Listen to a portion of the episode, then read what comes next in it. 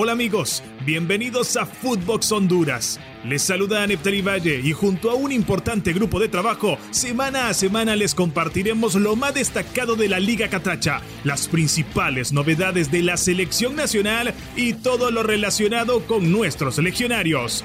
Como decimos por estos rumbos, que comience la potra. Arranca tu podcast 5 estrellas, Footbox Honduras. Hola amigos, bienvenidos, bienvenidos al episodio 2 de Footbox Honduras. Les saluda Neptali Valle, un gusto poder estar con ustedes. Prepárense porque tenemos mucho que compartir con ustedes, tanto con el tema de Liga Nacional, que vaya que hay tela que cortar en ese sentido, con clásicos incluso en las jornadas. También el tema de selección nacional, Honduras que ya conoce a su rival en la Liga de Naciones en los cuartos de final para buscar su clasificación a las semifinales del torneo y también a la próxima Copa América. Ya se conocen incluso fechas y horarios para esos partidos contra el equipo azteca. Además de incluso selección en Juegos Panamericanos que debutó este lunes la escuadra Catracha. Le vamos a contar todo eso y mucho más. Y no hay tiempo que perder. Le voy a hacer un breve resumen de lo más reciente de Liga Nacional para posteriormente entrar con la invitada que tengo en esta ocasión con ustedes. Una invitada de lujo, así que no se pueden despegar, pero antes repito, les hago un resumen de lo que ha sucedido en los últimos días en la Liga Nacional del Fútbol Catracho. La jornada número 13, como les adelantábamos en el episodio 1 de Footbox Honduras, se disputó a mitad de la semana pasada y tuvimos los siguientes resultados. Triunfo de Génesis 1 por 0 sobre los Lobos de la UPNFM. El Olimpia ganó como visitante por la mínima diferencia contra Olancho FC. Motagua derrotó 3 goles por 0 al Vida. Victoria empató 0 por 0 ante Real Sociedad. Y en el clásico San Pedrano, Real España cayó en casa 1-2 ante Maratón, aunque el partido se desarrolló en el Estadio Olímpico de San Pedro Sula. Como detalle de este clásico San Pedrano, Escuchen este dato. Real España no gana uno de los denominados clásicos en Liga Nacional desde el 1 de octubre de 2022, cuando como visitante derrotó dos goles por uno a Motagua. Cuando me refiero a clásico, me refiero a enfrentamientos de Real España contra Motagua, contra Olimpia o contra Maratón. Y hablando de Maratón, que fue su rival justamente en ese reciente clásico, bueno, las últimas cinco ediciones del clásico San Pedrano terminaron con triunfo verdolaga. Otro detallito, Javier el Sheriff Delgado, que era el director deportivo de Real España, este lunes renunció a su cargo. Así lo dio a conocer el equipo aurinegro a través de sus redes sociales. Eso como actualización de la máquina del Real España. Esto con la jornada número 13. Ahora hablemos de la jornada 14, que fue la que se disputó este fin de semana. Los Lobos de la UPN derrotaron dos goles por uno al Vida. Real Sociedad en casa cayó por un marcador de 0-1 ante Olancho FC. En el clásico de clásicos, Olimpia venció tres goles por cero a Motagua. En la Ceiba, Victoria cayó por un marcador de 0-1 ante Maratón y Real España tenía actividad este lunes, así que hay que estar pendiente con respecto a la actualización. Pero sin duda, lo más destacado del fin de semana en esa jornada 14 fue el clásico de clásicos, fue el partido del partidos, la rivalidad más grande en la historia del fútbol hondureño, Olimpia contra Motagua. Y ya nos metemos de lleno a ese tema, por eso tengo el gusto de saludar a la invitada de este día invitada de lujo, Nuni Joya, nos acompaña en el episodio 2 de Footbox Honduras. Nuni, ¿qué tal? ¿Cómo estás? Nepta, qué gusto saludarte y qué gusto ser tu segunda invitada. ¿O soy...? Sos, a ver, a ver, a ver, para que no se sienta mal Felipe. Es que Felipe no es un invitado en el podcast. Felipe forma parte del podcast. Entonces, Felipe me va a acompañar constantemente aquí en Footbox Honduras. Entonces, Noni, no sos la segunda, Noni. Sos la primera invitada de Footbox Honduras. Nada más y nada menos. Qué grande, Nepta. Más emoción me pones y qué mejor que me hayas invitado el día después de un nuevo clásico que esa rivalidad parece prácticamente inexistente en los últimos años, por lo menos desde el momento que Pedro Troilo puso pie en suelo catracho. Y a ver, Nuni, quiero comenzar con ese tema, antes de hablar del partido, lo que sucedió con el clásico. Para ti, te pregunto porque en Honduras incluso existe esa duda, pero para ti, la rivalidad Olimpia-Motagua es el clásico nacional en Honduras? Te lo pregunto porque hay varias personas en Honduras que defienden que el clásico nacional es Olimpia Maratón. Ellos apoyan diciendo que por la historia, la rivalidad de aquellos años, que Maratón representaba al norte, que Olimpia representaba la zona central del país. ¿Tú cómo consideras? Para Nuni Joya, ¿cuál es el clásico nacional en el fútbol hondureño más allá de lo que ha pasado recientemente? Creo que no tengo duda alguna, por lo menos desde que vengo viendo fútbol, yo crecí con ese espíritu de esperar el domingo, que era un clásico capitalino y en general el clásico de Honduras. Y creo que más que todo también por el tipo de jugadores, siempre era un Amado Guevara contra un Wilson Palacios. Eh, e, esa sensación de clásico nacional solo lo he vivido cuando es Olimpia Motagua y yo me quedaría con eso, 100%. Yo también, yo creo que el clásico nacional es Olimpia Motagua. Es más, quito la palabra creo, estoy seguro de que es Olimpia Motagua. Para mí, un clásico nacional enfrenta a los dos equipos más grandes en la historia de un país. No nos vayamos tan lejos. Sucede en Argentina, el clásico nacional es Boca River. En España, el clásico nacional es Barça Real Madrid. En México, el clásico nacional es América Chivas. Y ojo, no me estoy apoyando únicamente en los títulos, porque si nos vamos a los títulos, obviamente Olimpia es el que más tiene y le sigue Motagua no me apoyo solo con eso, sino que también la historia, lo que mencionaba Nun y cómo pasan los años y si crece esa rivalidad. A ver, les pongo un ejemplo sencillo. En México, América tiene 13 títulos, le sigue Chivas con 12 y Toluca con 10. No porque Toluca vaya a ganar tres títulos en tres torneos próximos y Chivas no lo haga, y ahora Toluca sea el segundo equipo más ganador en la historia de México, no por eso es que ahora el clásico va a ser América Toluca, no. También representa los colores, la historia, los jugadores. Entonces coincidimos con que el clásico nacional es Olimpia Motagua. Ahora, hablemos específicamente de este partido. Nuni, tú mencionabas un detalle eh, Olimpia llegaba como muy favorito, la diferencia que está mostrando en la tabla de posiciones. ¿Qué esperabas antes del desarrollo del partido y si se dio tal y lo que pensabas?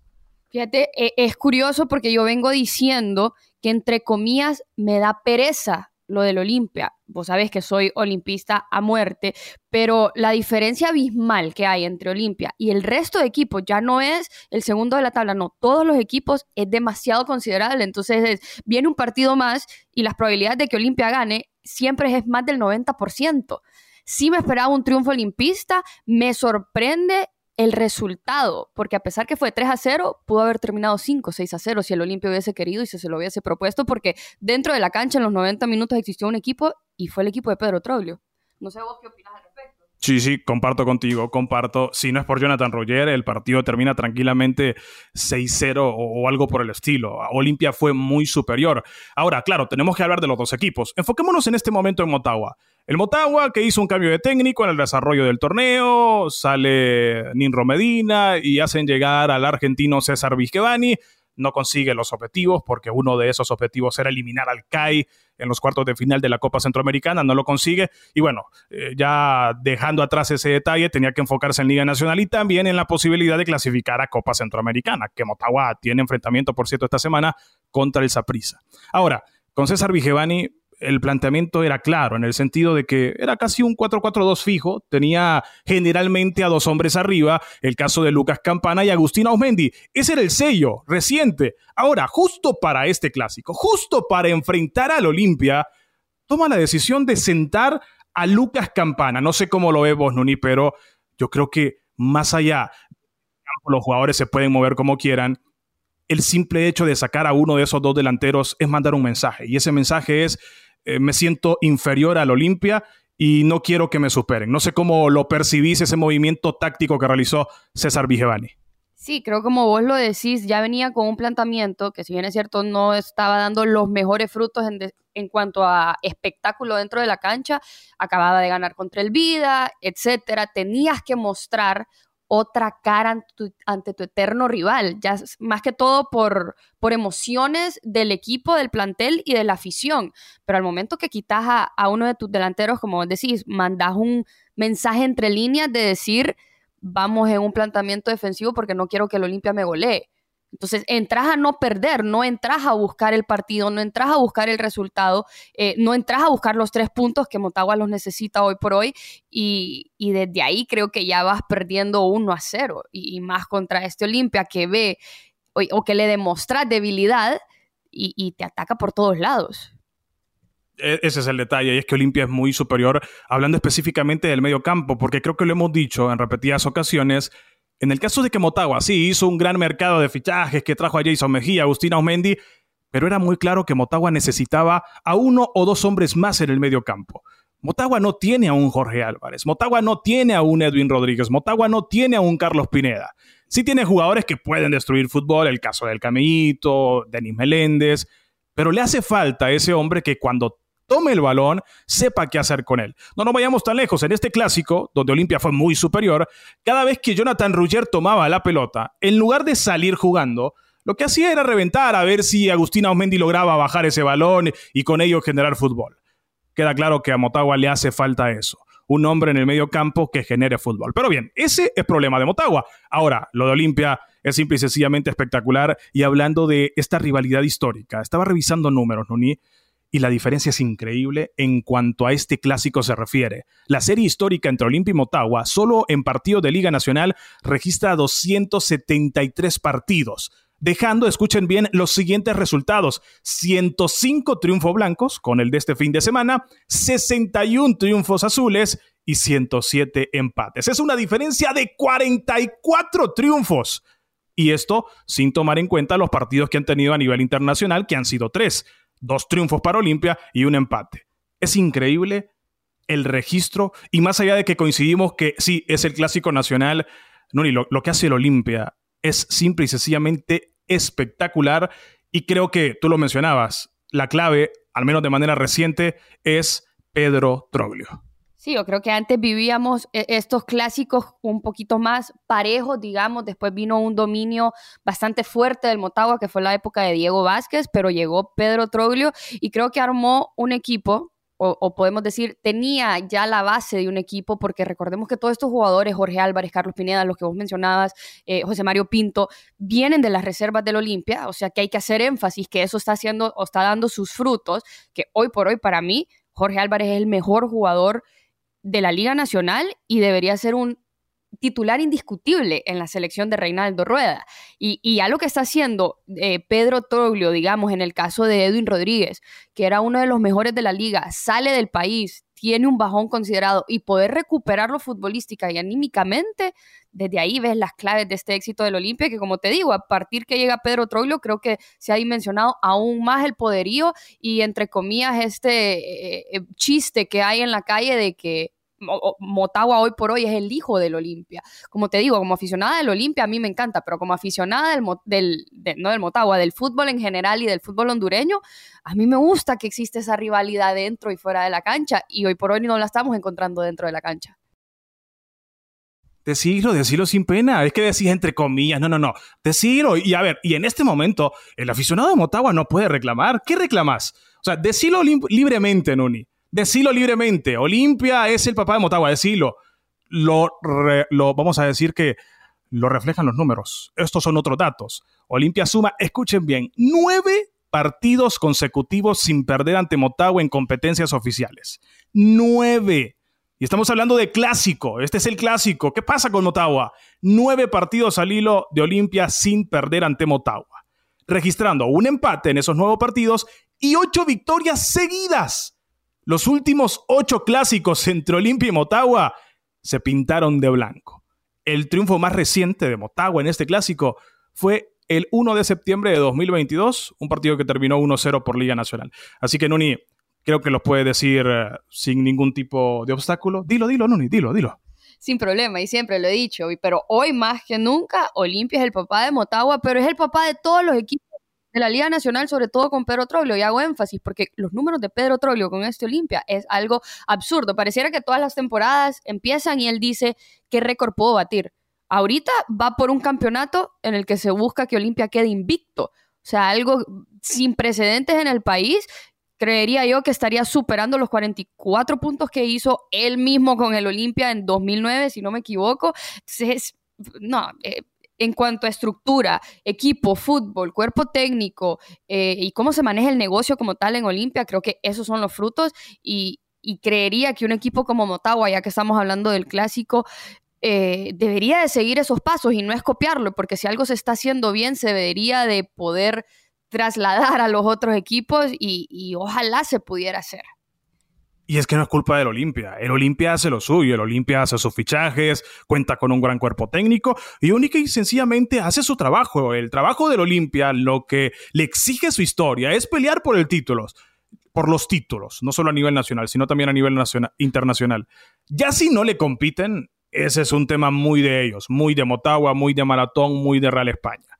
Y ya que tocaste ese tema, Noni, con este triunfo, a falta de cuatro jornadas, Olimpia ya es ganador de las vueltas regulares, ya nadie lo alcanza. Olimpia va a terminar en el primer lugar de la tabla por ocasión número 45 de su historia.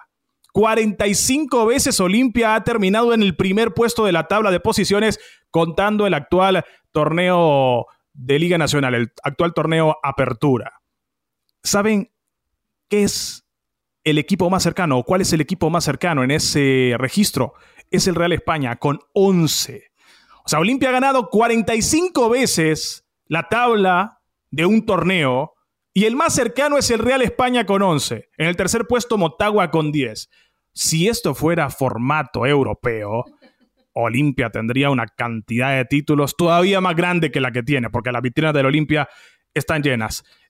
El formato, Nuni, y, te lo digo porque es cierto, el Olimpia está dominando el torneo, pero sabemos que una vez ya en la etapa de liguilla, en semifinales o incluso en una final, una mala noche te puede echar a la basura todo esto. O sea, ¿cómo, como olimpista, cómo conocer o atrapar esa oportunidad, cómo analizarla, ese escenario de que en liguilla tengas una mala noche y todo lo que has hecho en la etapa regular se vaya a la basura?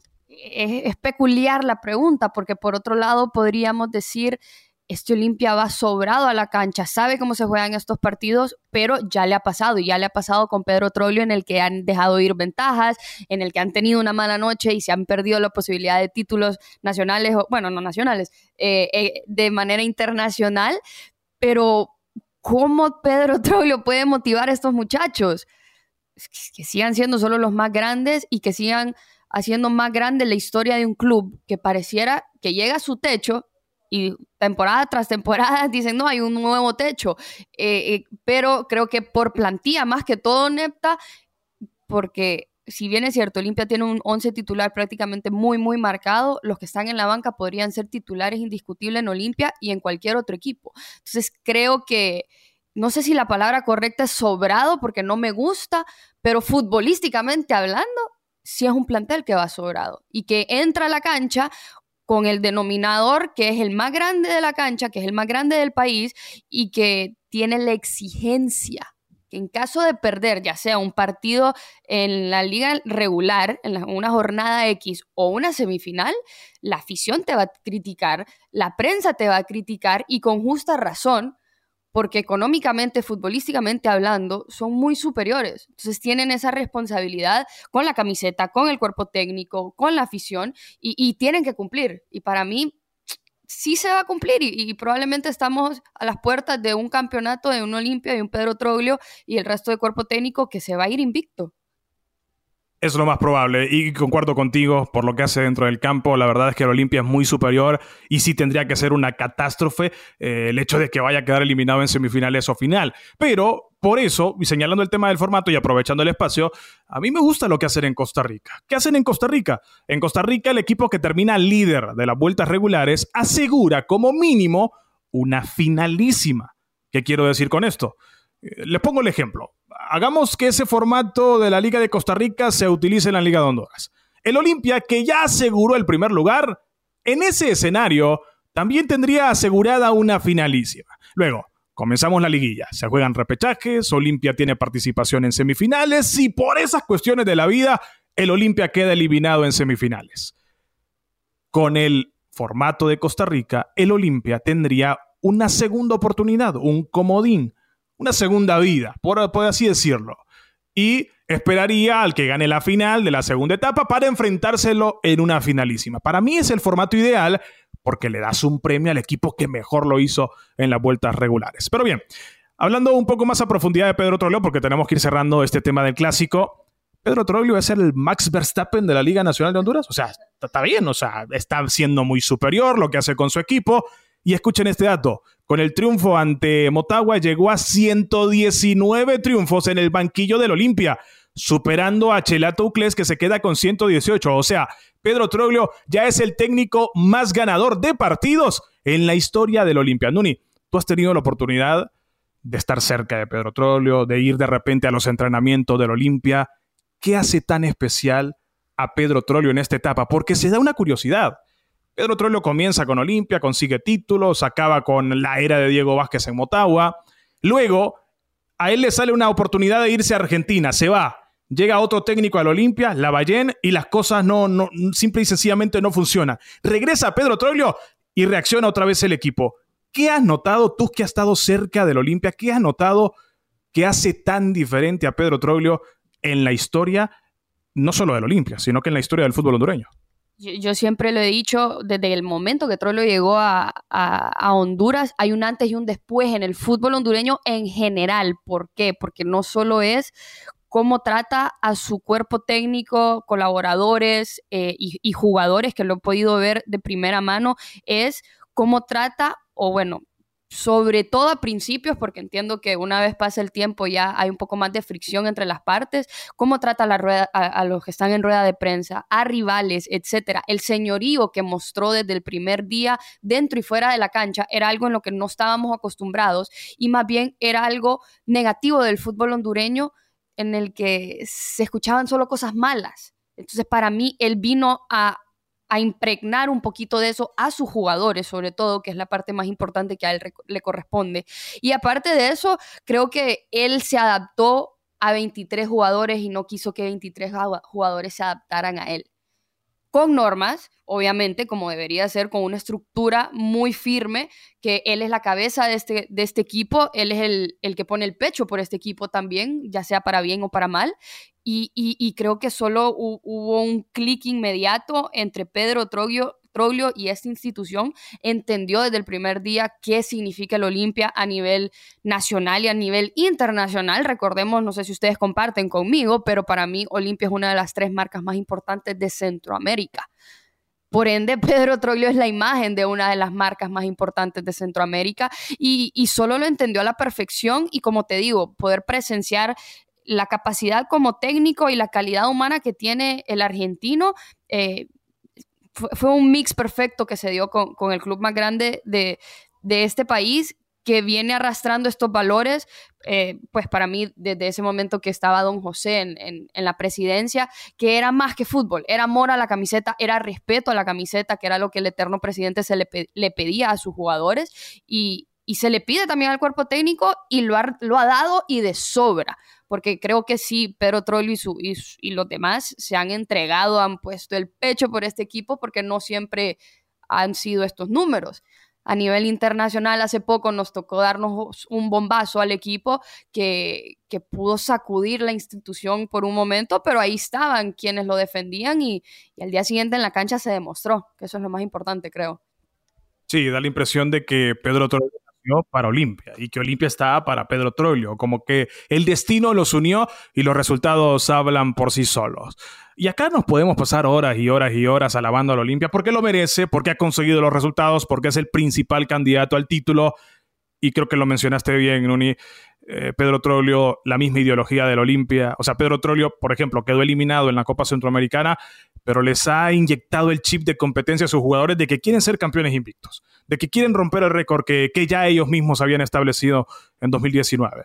Entonces, ese es el detalle del por qué el Olimpia anda tan sobrado, y si hay que decirlo, anda sobrado, es la realidad. Anda muy, pero muy tranquilo el Olimpia a nivel local muy sobrado y aunque es de aplaudir eso, creo que también es de exigirle eh, ya ellos mismos y, la afición algo más. Ya este plantel está para algo más. Ya la Liga Nacional se le queda corta a, Pedro Troglio del Olimpia. A ver qué pasa también si el profe decide seguir con el equipo o si se va, eh, cambia los rumbos, etcétera. Pero a nivel internacional creo que el Olimpia ya tiene que estar pensando, hey, hay que dar un golpe sobre la mesa. Entendemos que es un proceso, entendemos que eh, económicamente los equipos de la MLS, de, México, etcétera, están años luz de nuestros, nosotros estamos años luz de, ellos, pero el Olimpia ya está para dar esos pasos o, escalones más arriba y, yo como aficionada del Olimpia, te lo digo neta, sí quisiera y sí me gustaría ya exigirle algo más al equipo sin quitarle el mérito y, todas las alegrías que nos han dado en los últimos años, obviamente. Correcto, y, comparto contigo. Ahora hay que ver ese detalle de si se va a mantener eh, Pedro Troglio, porque el asunto de quedar eliminado en la Copa Centroamericana lo priva de estar en la próxima de Campeones de CONCACAF, o sea, casi un año completo sin Olimpia a nivel internacional. Pero bueno, han aceptado el rol y ahora quieren ser muy, muy superiores a nivel local. Olimpia es el gran candidato al título y así a lo largo de los siguientes episodios aquí en Footbox Honduras le seguiremos actualizando cómo el equipo de Pedro Troglio casi se pasea en el fútbol hondureño. Con mucha tranquilidad, muy sobrado, ya es líder a falta de cuatro jornadas, no lo alcanza absolutamente nadie. Eso con respecto al clásico donde el Olimpia fue muy superior a Motagua. Para cerrar el tema de Liga Nacional, la próxima jornada es la jornada número 15. Se va a desarrollar de la siguiente manera el próximo fin de semana. Vida recibiendo al Olimpia, Motagua recibiendo a Real España, Maratón recibiendo a Real Sociedad Génesis enfrentándose a Lolancho FC y los Lobos de la UPN FM enfrentándose al Victoria. Hacemos una, un pequeño paréntesis, Nuni, y hablemos un poco de Motagua, ya que Motagua tiene compromiso a nivel internacional. Vean el calendario de Motagua. Primero, el clásico contra Olimpia, donde te bailan, te pasean, o sea, Olimpia fue muy superior, 3 a 0 lo perdés. Luego se viene el otro grande de Centroamérica, el otro histórico, Saprisa, juego de ida en Tegucigalpa. Después, el fin de semana, se enfrenta al Real España. Sí, sí, el Real España que acumula tantos clásicos sin perder, pero los dos llegan mal. Los dos llegan mal. O sea, lo más probable es que los dos empaten y, a ninguno le sirve el empate. Y después le tocará el juego de vuelta en Costa Rica contra Saprisa. Esa llave contra Saprisa es repechaje para ver cuál de los dos clasifica a la Copa de Campeones de la CONCACAF. Nuni, con una mano en el corazón, analizando lo visto de Motagua en el terreno de juego y lo visto de Saprissa a nivel internacional,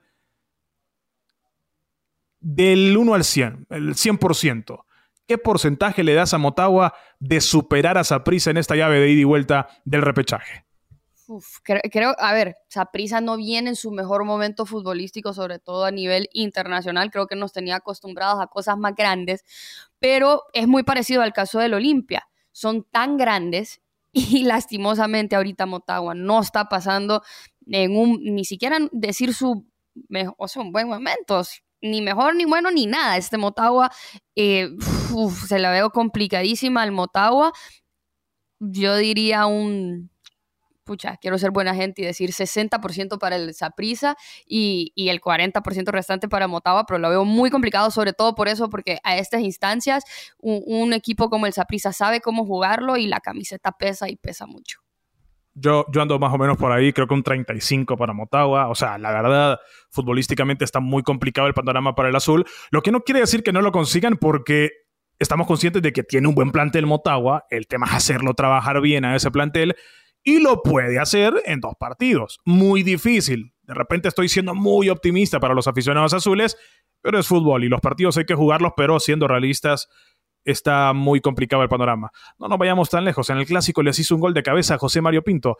¿Qué, va a pasar si los agarra Kendall Waston dentro del área? O sea, no, muchachos. Está muy difícil el panorama para Motagua, pero bueno, eh, repito, juego de ida de esta llave de repechaje este miércoles en Honduras y la vuelta será la próxima semana en tierras costarricenses. Y ya que hablamos de Tegucigalpa, Honduras, el Estadio Nacional Chelatucles, pasemos al tema de selección nacional. Ya se conoce cuál es el rival de Honduras en los cuartos de final de la Liga de Naciones de la CONCACAF. Son juegos de ida y vuelta para buscar clasificar a las semifinales del torneo, pero también para obtener el premio y buscar clasificar a la Copa América. Ya se definió la fecha y horario. Juego de ida, viernes 17 de noviembre, 8 de la noche. 8 pm, hora centroamericana, hora de Honduras. Honduras jugando como local en el Estadio Nacional Chelatucles ante México. Nuni, eh, ¿cómo viviste ese asunto, o cómo decirlo, esa, esa lucha que existió entre los de San Pedro, los de Tegucigalpa, para que llevaran a la selección al Estadio Olímpico, los de Tegucigalpa obviamente pidiendo a la selección aquí en el Estadio Nacional? ¿Cómo viviste esa lucha para que la selección estuviera en cada uno de esos estadios? a ver, yo creo que San Pedro ya tuvo la oportunidad de tener a la selección durante muchísimo, muchísimo tiempo y al final del día, así como lo dijo el profesor Rueda, eh, Honduras tiene que jugar en la mejor cancha del país y hoy por hoy esa cancha es la del Chelatucles, aunque algunos decían, pero eso va a favorecer al rival. A ver, es fútbol. Dedícate a jugarlo, jugarlo bien y ganarle bien a tu rival. Que, para ganarle a México, créeme que van a tener que hacer eso y mucho más, porque es un rival fuertísimo.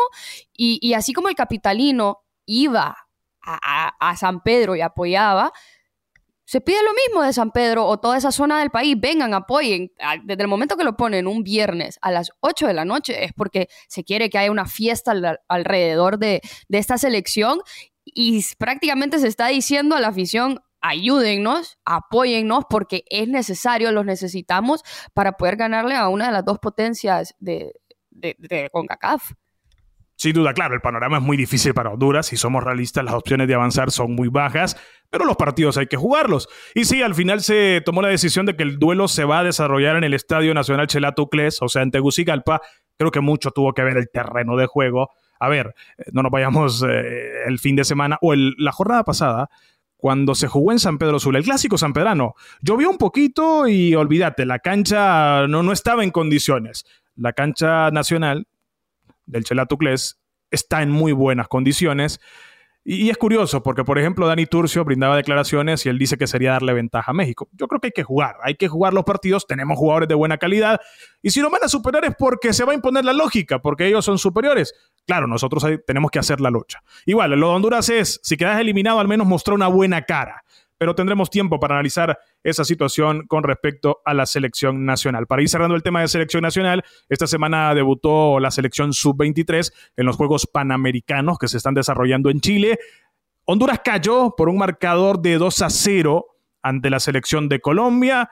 Eh, muchas críticas con eh, el guardamero juvenil Jorgen García, que él no forma parte de un equipo de primera división, forma parte del LONE de la Liga Nacional de Ascenso en Honduras el tema es que no es el primer error que comete. Entonces sí, puede parecer un poco cruel señalarlo, y creo que es cruel señalarlo, pero él no es el culpable.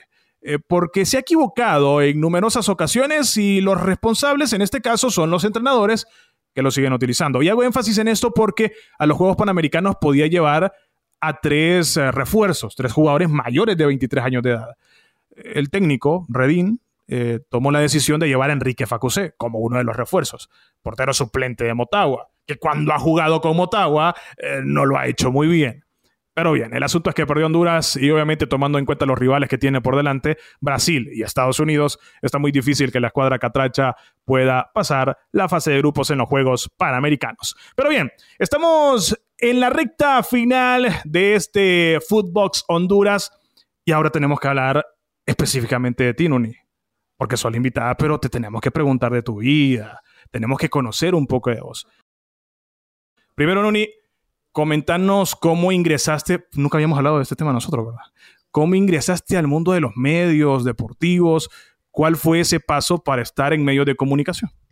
Fue muy, muy interesante porque yo nunca lo había considerado en el 2019, si no me equivoco, hice un campamento de verano de fútbol para niñas exclusivamente. A raíz de eso, me llaman de Radio House para hacerme una nota sobre el campamento.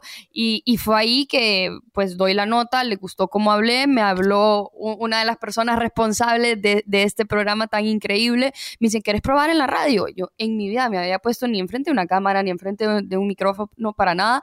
Y imagínate mi impresión cuando entro a la cabina y veo Eduardo Bennett, Jimmy Rodríguez, Jacob Hernández, o sea, te estoy hablando de gente que lleva en el mundo del deporte y, precisamente del fútbol más de 20 años, con una trayectoria impresionante, referentes en el país, y, yo tenía creo que 21, 22 años tal vez, y fue así, empecé en la radio, una cosa me abrió la puerta de otra, y, cuando menos acuerdo estoy en redes sociales, que, pegó el boom, redes sociales, eh, Instagram, TikTok y, todo esto a nivel internacional, y cuando menos acuerdo ya estoy trabajando de lleno a esto y he tenido la oportunidad de sentarme en la misma mesa de, de ídolos, que, creo que eso es lo más bonito, porque no soy periodista, neta, no, no tengo la fortuna, me parece una, una de las profesiones más bonitas que hay, pero no lo soy, entonces sigo siendo solo una aficionada que le gusta hablar mucho del deporte. Entonces, como aficionada me he logrado sentar, como les digo, en la misma mesa gracias a mi trabajo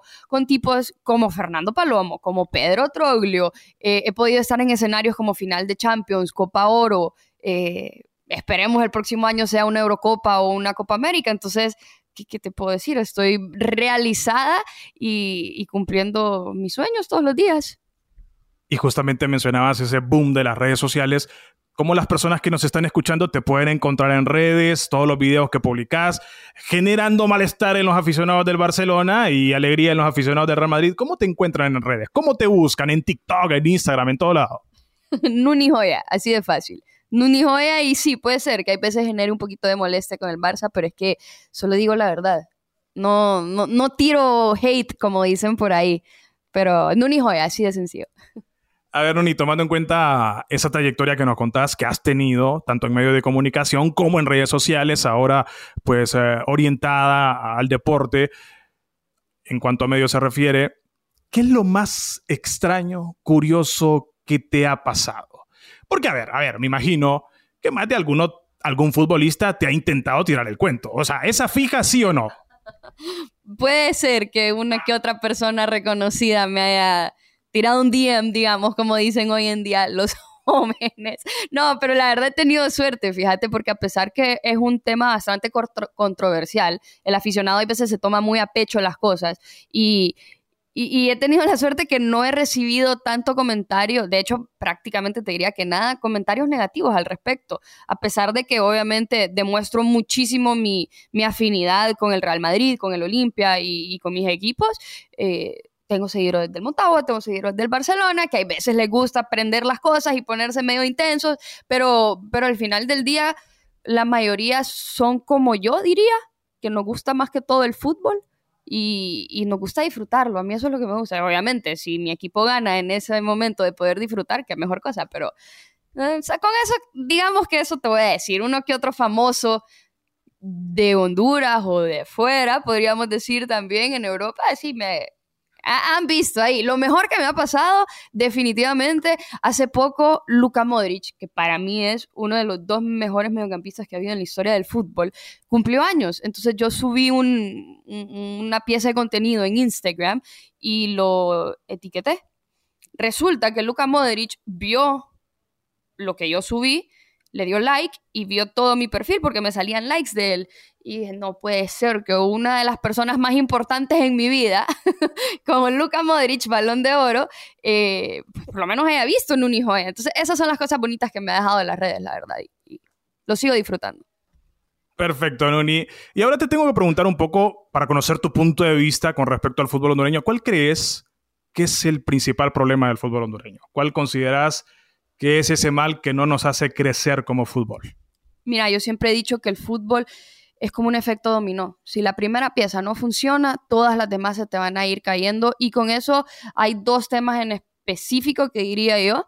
Uno es el apoyo a las reservas, las bases del fútbol hondureño no funcionan no vienen funcionando desde hace muchísimo tiempo y una de las razones principales es porque no tiene el apoyo correspondiente y lo otro, infraestructura. Y en infraestructura meto obviamente todo lo que es estadios, etcétera, pero eh, de igual forma las normativas dentro de los estadios. Digamos, si, si vos ves un chequeo que son los requisitos generales que tiene que tener un estadio, desde los baños, la cantidad de asientos, la megafonía, que dos estadios del país lo cumplen y a medias, ni siquiera por completo. Entonces, si esos elementos, entre comillas, tan fáciles, no están bien, nada, nada, nada más de, de, lo otro que le sigue va a estar bien. Aparte de eso, que hoy por hoy creo que el único equipo que toma este deporte como un negocio, como debería de ser para seguir creciendo, es el Olimpia.